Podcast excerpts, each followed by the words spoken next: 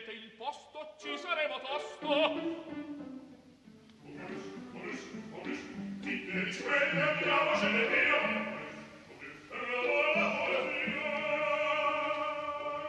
Momus, il caffè dell'opera. Buongiorno, 11:18, siamo in diretta dagli studi di Via Asiago, inizia il programma di Lucia Rosei e Laura Zanacchi, oggi alla regia Lucia Rosei, responsabilità tecnica Paola Brai, buongiorno, buon anno da tutti noi e da Sandro Cappelletto al microfono. Dunque inizia un anno nuovo di Momus, abbiamo fatto questa riflessione con Lucia Rosei e Laura Zanacchi, ma in verità come in questi anni l'opera, che salvo smentite ma direi molto difficili, è qualcosa che è nata, è stata inventata, creata, messa a punto, prodotta in Italia tra fine 500 e inizio 600. Bene, al V secolo, 6, 7, 8, 9, 2000, al V secolo di vita l'opera continua ad espandersi, non soltanto per la grande quantità di teatri e di pubblico, ormai è un dato storicizzato nei paesi asiatici, dalla Corea al Giappone a Singapore, Hong Kong, la Cina naturalmente, non soltanto per le grandi produzioni di tutta l'Europa, di tutta l'America, di alcuni paesi africani nella fascia nordafricana e in Sudafrica, dell'Australia, della Nuova Zelanda, basti pensare alla splendida Casa dell'Opera di Sydney, ma recentemente un grande sviluppo c'è stato nei paesi del Golfo e per varietà, qualità delle stagioni, per progetti a lungo periodo dal punto di vista rappresentativo, artistico, ma anche dell'educazione e della formazione musicale, senz'altro in questi ultimi anni si distingue il Teatro Reale dell'Opera di Muscat, la capitale dell'Oman. Ricordo che le prime notizie giunsero sui giornali italiani quando Claudio Abbado parlò di questo teatro, avviò con la sua ex orchestra Mozart un progetto a lunga scadenza che poi purtroppo la scomparsa di Abbado rese più difficile, ma le cose sono andate avanti. Allora noi abbiamo deciso di iniziare la nostra prima puntata, poi faremo un altro viaggio, un altro lunghissimo e affascinante viaggio in compagnia di un piccolo e bel libro appena uscito dedicato a Stravinsky, di fare il primo viaggio proprio a Muscat, dove abbiamo trovato chi? Allora, rinnovando una tradizione secolare di emigrazione dei musicisti, dei cantanti, degli impresari, degli addetti, dei tecnici, degli scenografi, degli costumisti italiani, il direttore generale, il direttore artistico del Royal Opera House di Muscat, del Teatro Reale dell'Opera di Muscat, è un italiano, è Umberto Fanni, e lo abbiamo raggiunto telefonicamente, è lì in questi giorni perché la stagione è in pieno svolgimento, proprio questa sera c'è un concerto e naturalmente la prima domanda che gli abbiamo rivolto è di farci una radiografia del teatro, la sua attività, i suoi dipendenti, quanto dura la stagione, quanti titoli sono in programmazione. Buongiorno Sandro, grazie mille innanzitutto e un saluto ai radioascoltatori di Momus. Sì, la Royal Opera House Muscat è una sorta di miracolo, un teatro nuovo perché è un bambino, ha quasi, quest'anno giungiamo al 7° anno di vita, e ha una programmazione classificata come un Performing Arts Center, ciò significa che ospitiamo compagnie e artisti da tutto il mondo, diciamo, impostando una programmazione che va a coprire molti generi musicali, a partire da, ovviamente dal principale operistico e la musica araba, poi abbiamo balletto, jazz, world music, musical, una fortissima attività dedicata all'educational e quindi insomma un programma molto nutrito, un programma che si dipana generalmente su una stagione che va dai primi di settembre fino alla fine di maggio, secondo ovviamente della partenza poi del Ramadan, con una serie di titoli dedicati all'opera. In media ogni stagione abbiamo 6-7 titoli di opera che rappresenta, come ho detto prima, il core della produzione. Ecco, in questo teatro lei ci ha presentato molto bene, è un sì. Performing Arts Center, cioè si fanno varie attività, vari spettacoli. Sì. Ci sono dei dipendenti fissi, ci sono, sì. c'è qualche cosa di stabile? Sì, no, certo. Allora, noi abbiamo un organico di personale che lavora in teatro di 237 persone. Quindi sono numeri importanti. Sì, sono il 74%, questo è un dato molto interessante, sono tutti omaniti. Tenga presente tra l'altro che l'età media del paese è molto, molto bassa, siamo sui 34-35 anni, quindi abbiamo tantissimi impiegati molto giovani e la grande impresa, la cosa più bella, al di là di fare programmazione e tutto il resto con i grandi artisti e compagnie del mondo, è quella di fare una sorta di lavoro di training quotidiano con queste persone, ecco, che imparano un nuovo lavoro, e questa è veramente una cosa straordinaria. Poi ci sono i grandi talenti, come in tutte le strutture del mondo, quelli che magari a cui piace lavorare di meno, ma ci sono persone che hanno veramente dei presupposti molto positivi per imparare questo mestiere.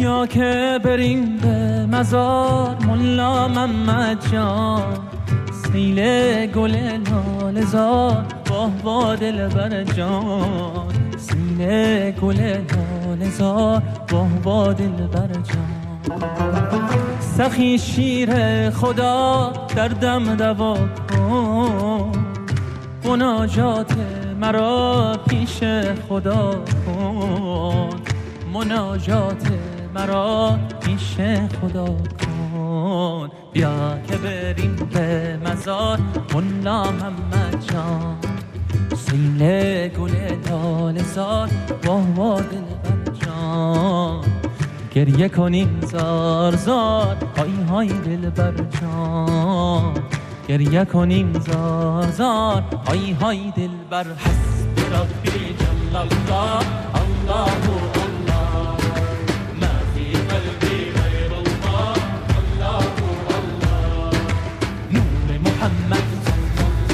Allah, Allah, la ilaha illallah, Allahu Allah. Come avviene il bilanciamento tra opere della tradizione nostra occidentale, il repertorio occidentale, e invece il repertorio tradizionale omanita, certo, e del Golfo e arabo per estensione?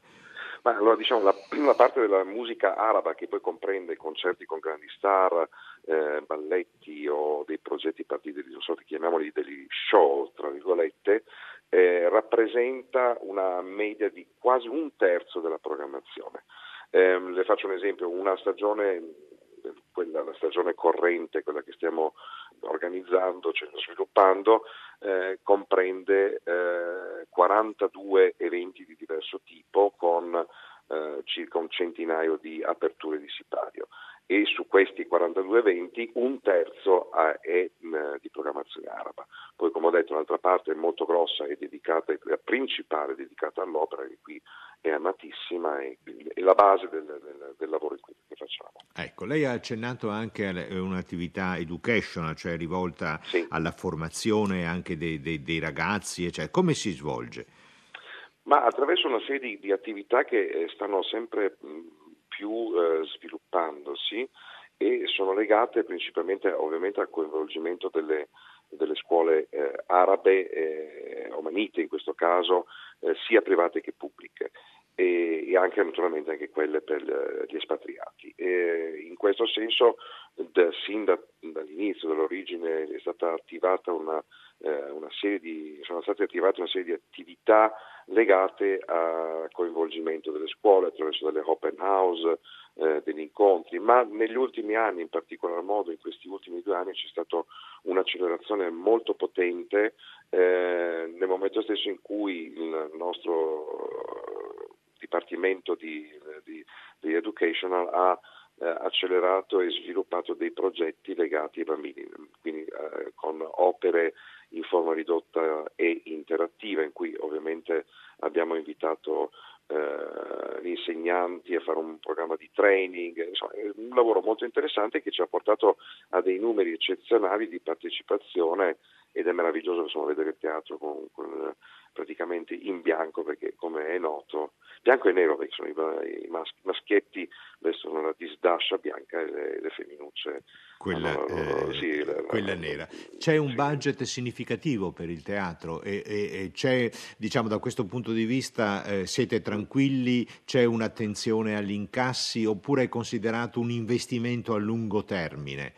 Allora, diciamo che il settore educational per questo paese, per la visione che Sua Maestà il Sultano ha voluto sin dalla nascita di questo paese, una delle sue visioni principali è quello comunque di fornire la possibilità alla propria popolazione di conoscere che cosa accade al di là della propria terra. Quindi l'unico modo e il modo che ha trovato è quello di costruire innanzitutto un teatro meraviglioso e l'altra cosa appunto è di riempirlo di contenuti dal punto di vista musicale, perché la musica è l'unico mezzo di comunicazione che ci può mettere in contatto con le culture di tutto il mondo senza limiti e senza preclusioni. Tra l'altro si confermerà anche con la inaugurazione, mi auguro attorno ai primi mesi del 2019, di un nuovo teatro che non chiamerei teatro ma un cultural center,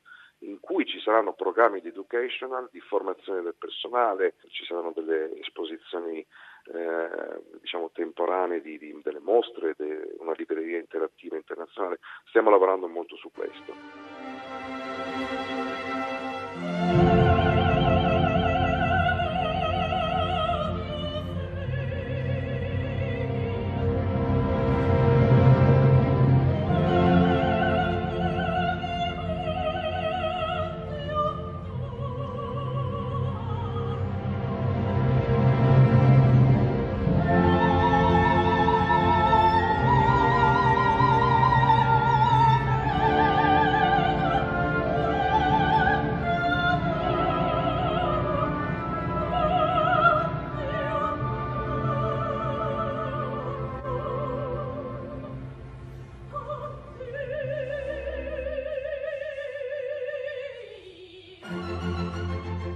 Ci sono degli argomenti, non graditi o addirittura proibiti, o lei è libero nella sua programmazione artistica?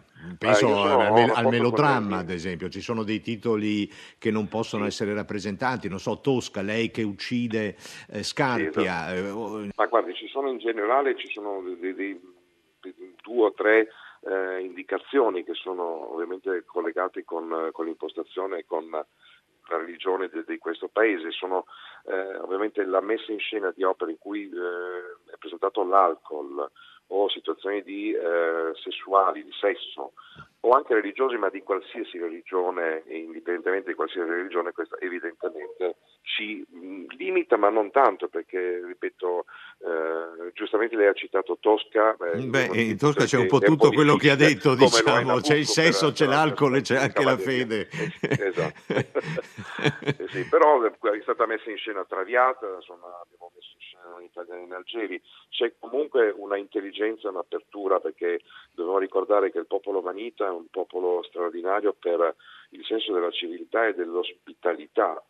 Qui a Muscat ci sono delle chiese cristiane, si celebra la religione cristiana. Il sultano addirittura ha finanziato e ha fornito il terreno per queste chiese, ha finanziato la costruzione di un organo, quindi c'è comunque un'attenzione e un senso di civiltà e di rispetto nei confronti che si percepisce. Un'ultima domanda, Umberto Fanni. Sì. Io sono stato qualche anno fa a degli spettacoli, a dei concerti sinfonici, a degli spettacoli d'opera ad Abu Dhabi e anche in Kuwait. Ho visto che il pubblico è un pubblico fondamentalmente, in maggioranza occidentale, cioè di personale d'ambasciata, tecnici, ingegneri che lavorano in situazioni petrolifere. Che lavorano in Europa.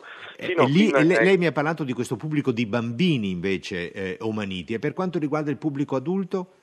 Il pubblico adulto c'è un dato molto positivo che si sta sviluppando in questi ultimi anni. Per il genere operistico abbiamo praticamente il 21% di partecipazione del mondo arabo. Questo cosa significa?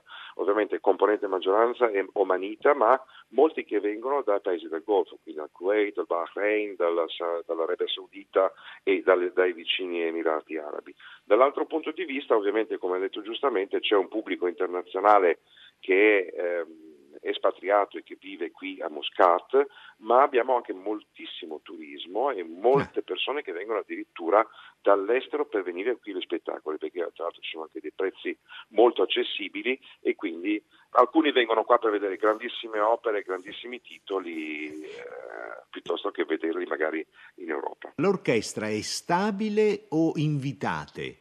Siamo in fase di trasformazione e sto avviando questo processo già dall'anno scorso sul processo di teatro di produzione, che è il destino e la naturale evoluzione di questo teatro, e quindi è chiaro che non c'è l'orchestra e quindi le orchestre sono da fuori. C'è un'orchestra che è la Royal Oman Symphony Orchestra, che è un'orchestra personale del sultano, con la quale collaboriamo per alcuni progetti particolari anche di musica occidentale. L'abbiamo fatta dirigere a Placido Domingo, è stato un progetto con Yo-Yo Ma e tanti altri grandi artisti.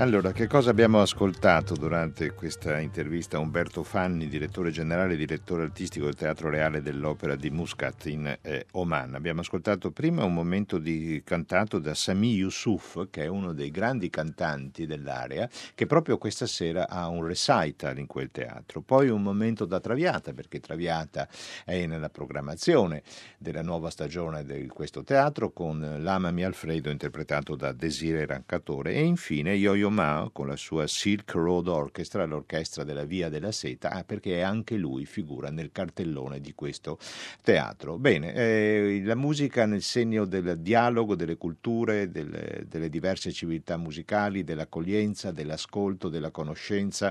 Ci sembrava un messaggio significativo quello che arriva dal teatro di Muscat. Avevamo detto all'inizio che oggi è una puntata in viaggio. Il secondo viaggio è un viaggio che comincia il 18 gennaio del 1962 alla Casa Bianca a Washington e finirà, attraverserà la Russia, andrà in Russia, passerà in Italia attraverso Venezia, Roma, Palermo.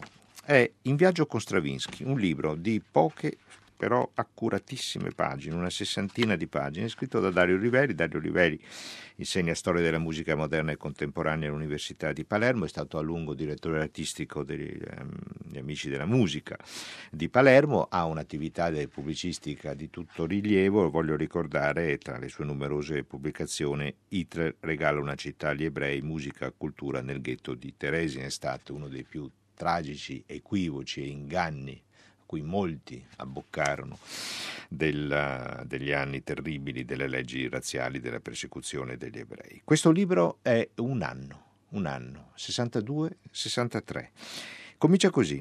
Il 18 gennaio Igor Stravinsky è invitato con la moglie Robert Craft. Robert Craft era un intimo amico della coppia Stravinsky, nonché musicista anche lui.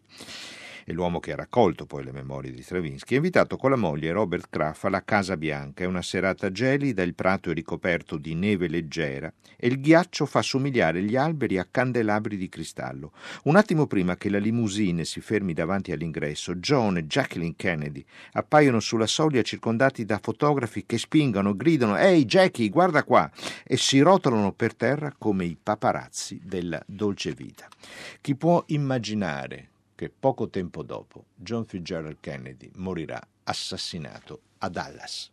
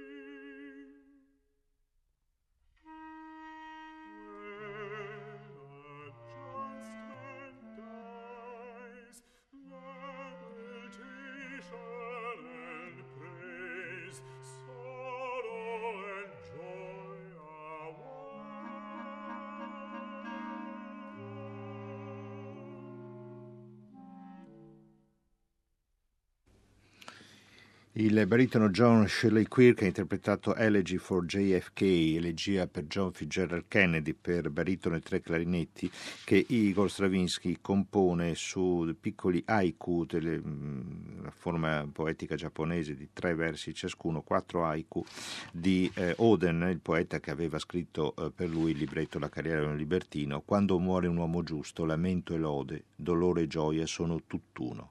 Perché allora? Perché in quel luogo? Perché dunque invochiamo, egli è morto? I cieli sono silenziosi, quel che egli era, quel che è destinato ad essere dipende da noi. Ricordando la sua morte, sarà il modo in cui vivremo a decidere il suo significato. Versi bellissimi di Oden. È un brevissimo, nemmeno 2 minuti, lavoro di Stravinsky, scritto diremo proprio a caldo per l'emozione immensa che sconvolse il mondo in quell'occasione. Noi siamo collegati con Dario Oliveri, autore di questo libro che viene pubblicato dall'editore Novecento, che si avvale anche di una prefazione di Marcello Panni, molto affettuosa, molto in prima persona, perché Marcello Panni a lungo era un ragazzino, conosciuto, frequentato Igor Stravinsky. Buongiorno Oliveri. Buongiorno. Buongiorno, grazie di essere con noi. Allora, un anno... Cosa sta succedendo? Sento una linea molto disturbata. Spero non troppo. Adesso vediamo se la situazione degenera. Questa è una buona idea, parli un po' più forte. Ecco. Allora, l'idea di questo libro che mi ha molto colpito è di raccontare in fondo un anno della vita di Stravinsky, 62 e 63. Si parte con questo ricevimento in occasione degli 80 anni di Stravinsky, niente po' di meno che alla Casa Bianca, e coi coniugi Kennedy che li accolgono in una serata gelida, piena di neve, fredda, davanti all'ingresso della loro residenza. E poi il viaggio finisce in Russia e passando attraverso prima e dopo l'Italia. Che cosa l'ha spinta a scegliere questo anno della vita di Stravinsky? Ma è un anno secondo me importante, ma al tempo stesso stranamente poco indagato, della vita di questo grande compositore, che tra l'altro come sappiamo ha una vita lunghissima, e in senso generale l'idea di raccontare un po' qualcosa su Igor Stravinsky mi è venuta riflettendo al fatto che lui lo racconta sempre, quando era bambino vide da lontano la figura di Tchaikovsky, che è l'ultimo dei grandi romantici, e poi invece, se ci pensiamo un attimo, nel 1969, che è l'anno di Let It Be, è l'anno del Festival di Woodstock, lui, quella stessa persona, è in California e vede in televisione il primo uomo sulla Luna. Sì. E quindi in quest'arco di tempo, che è un grande viaggio attraverso la modernità, succedono alcune cose incredibili. La Grande Guerra, la fine degli imperi, la rivoluzione d'ottobre, l'avvento dei totalitarismi, e Stravinsky è sempre al centro di queste vicende. Stravinsky, russo, che con un importantissimo periodo europeo, parigino soprattutto, e poi definitivamente americano, a parte il viaggio in cui lui, dopo tanti anni, con un'attesa spasmodica, perché è un grandissimo avvenimento, ritorna in Russia, anzi in Unione Sovietica. E c'è un altro racconto nel libro, assieme a questo anno di Stravinsky, ed è il racconto, perché fu uno degli scontri tra due colossi del Novecento, Stravinsky e Shostakovich, che non si amano, anzi Stravinsky più volte prende le distanze da Shostakovich, ma a un certo punto si incontrano, e poi ci arriviamo, e Shostakovich dichiara a Stravinsky di amare in particolare la sua sinfonia di salmi. Ascoltiamo il primo movimento, Exaudi, Orazione Mea.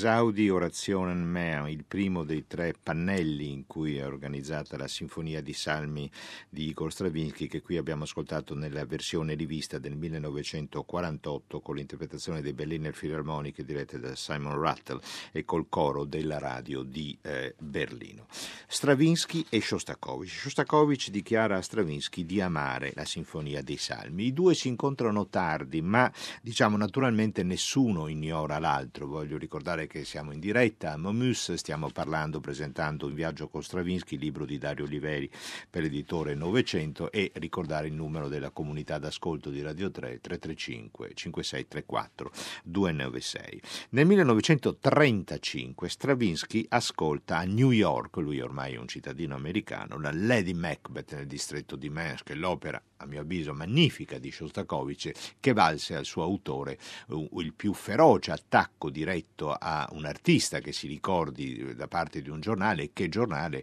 Il quotidiano del Partito Comunista Unione Sovietica, Pravda, La Verità, disse che questa musica era caos anziché musica. Stravinsky, di fronte a questa situazione, dice che non è la Lady Macbeth di Shostakovich, non è la creazione di un musicista, ma il prodotto della totale indifferenza per la musica nel paese dei soviet. E informato degli attacchi che la Pravda ferocemente rivolge a Shostakovich, Stravinsky afferma che la musica di Shostakovich e i soggetti delle sue composizioni furono giudicati con severità, forse non del tutto ingiustamente. Sbaglio, Dario Oliveri, o qui Stravinsky si rivela un piccolo uomo?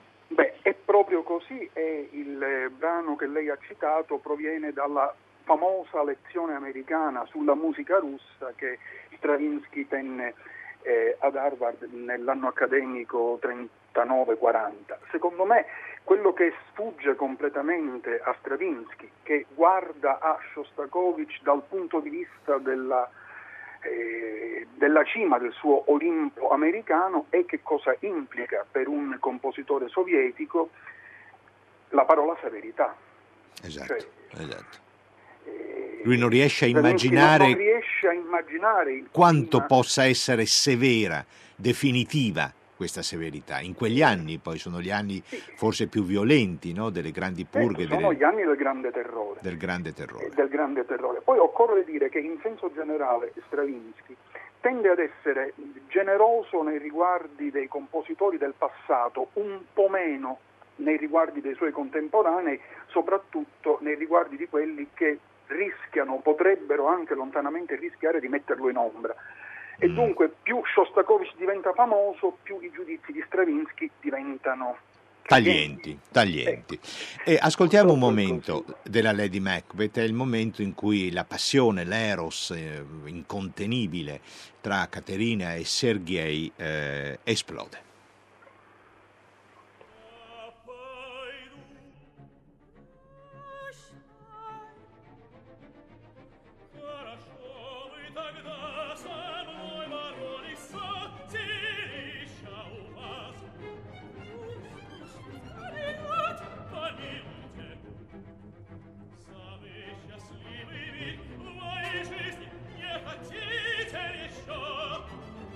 Что ты?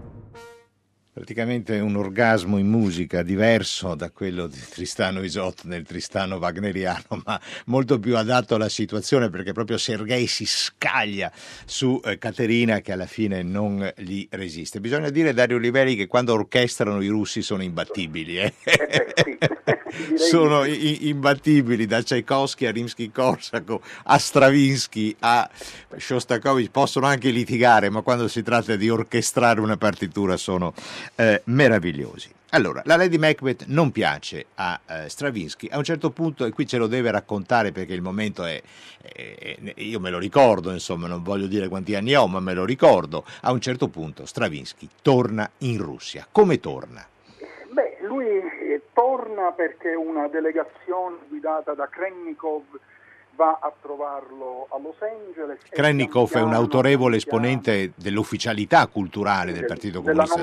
Della nomenclatura, esatto. E pian piano riescono a convincerlo. E infine Stravinsky, dopo 48 anni di assenza dalla sua patria, che nel frattempo è profondamente e radicalmente mutata, rimette piede a Mosca il 21 settembre del 1962 e dirige 3 concerti a Mosca con 2 programmi diversi e poi torna nella sua città, che però non è più Pietroburgo, è stata ribattezzata Leningrado, e dirige dei concerti trionfali in quello stesso teatro in cui, come dicevamo prima, aveva visto Tchaikovsky da bambino. E infatti nel prendere commiato dal pubblico lo dice: oggi io dirigo in quella stessa sala e credetemi, vedete un uomo molto ma molto felice. Nel frattempo c'è stato l'incontro personale con Shostakovich a Mosca nell'ottobre del 1962, quindi ad una cena ufficiale di cui esiste anche una fotografia. Ecco, però si fermi un attimo Oliveri, riprendiamo questo momento, sì. Però c'è un disco Melodia che registra un concerto tenuto da Stravinsky e lui finisce questo concerto con il canto dei battellieri del Volga. Grazie per averci dato averci ricordato questo fatto. Ascoltiamolo.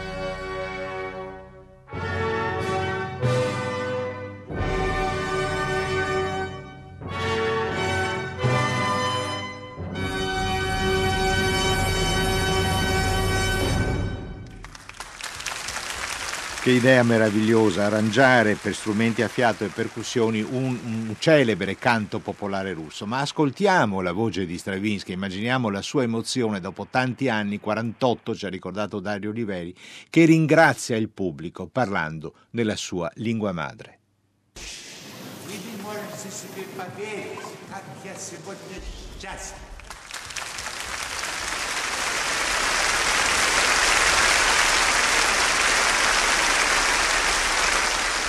Allora, sembravano gli anni del disgelo, gli anni di una possibile fine della guerra fredda, aveva anche quel significato, quel viaggio di Stravinsky in Russia. Ma torniamo a quella cena, Dario Oliveri, in cui Stravinsky e Shostakovich si incontrano. Però, siccome il tempo è poco, io voglio ricordare che questo libro di Dario Oliveri è anche si parla molto anche dell'Italia, si parla di Venezia, la Biennale Musica, si parla di Roma, dove Stravinsky soggiornava sempre volentieri, si parla di Palermo negli anni indimenticati delle settimane della nuova musica di Palermo, quindi anche una testimonianza per noi italiani molto significativa del rapporto di questo gigante del Novecento, Igor Stravinsky, con il nostro paese. Ma Dario Oliveri, arriviamo a quella cena russa. Ma di quella cena c'è un'incredibile fotografia che evidentemente è stata scattata un attimo prima che il banchetto ufficiale avesse inizio, dunque la tavola è perfetta, immacolata, quasi incantata, e c'è Stravinsky che parla con il ministro della cultura sovietico Ekaterina Furceva e Shostakovich invece che fissa il nulla davanti a sé. E Robert Craft lo descrive come l'uomo più nervoso, più sensibile e più enigmatico che avesse mai incontrato in vita sua. E quest'uomo nervoso, sensibile, enigmatico scambia poi due parole con Stravinsky alla fine del banchetto e gli rivela questa ammirazione sconfinata per la Sinfonia di Salmi, di cui ha realizzato una trascrizione per due pianoforti che ha portato con sé in fuga dall'assedio di Leningrado, e quindi gli dichiara un'ammirazione immensa. Invece Stravinsky è un po'... mantiene il suo gelo, mantiene il suo distacco. Non c'è disgelo. Non c'è disgelo tra i due.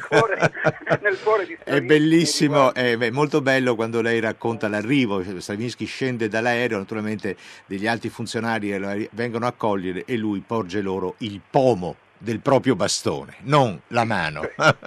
Questo è il ritorno di Stravinsky in Russia. Ma Stravinsky non sa che in quello stesso 1962 Shostakovich, e con questo ci congediamo da lei, Dario Oliveri, la ringraziamo per essere stato con noi. Grazie. Shostakovich compone la sua meravigliosa sinfonia numero 13, Babi Yar, dal nome di un burrone, nei pressi di Kiev, Ucraina, nel quale tra il 29 e il 30 settembre 1940 i nazisti gettarono i corpi di 34.000 ebrei.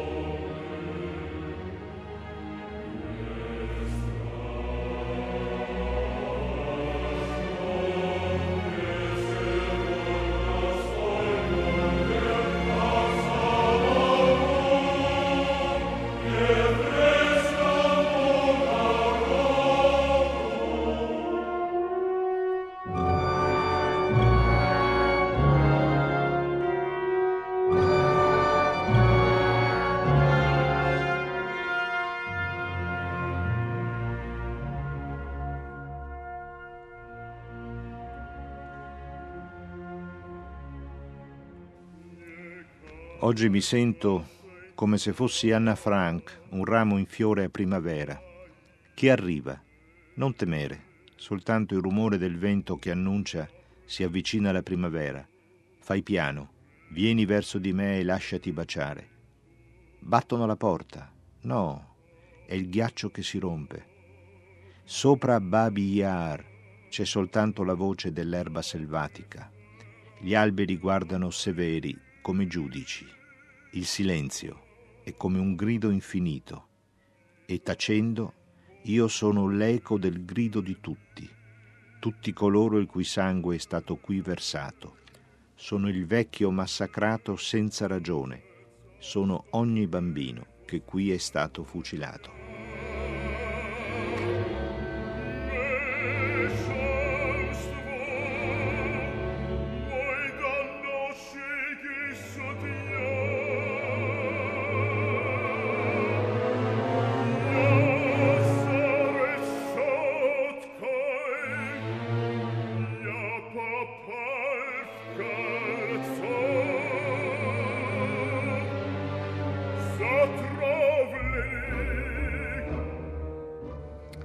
Invito tutti gli ascoltatori a dedicare un'oretta di tempo per ascoltare integralmente la sinfonia numero 13, Babi Yar, di Dmitri Shostakovich, composta nel 1962.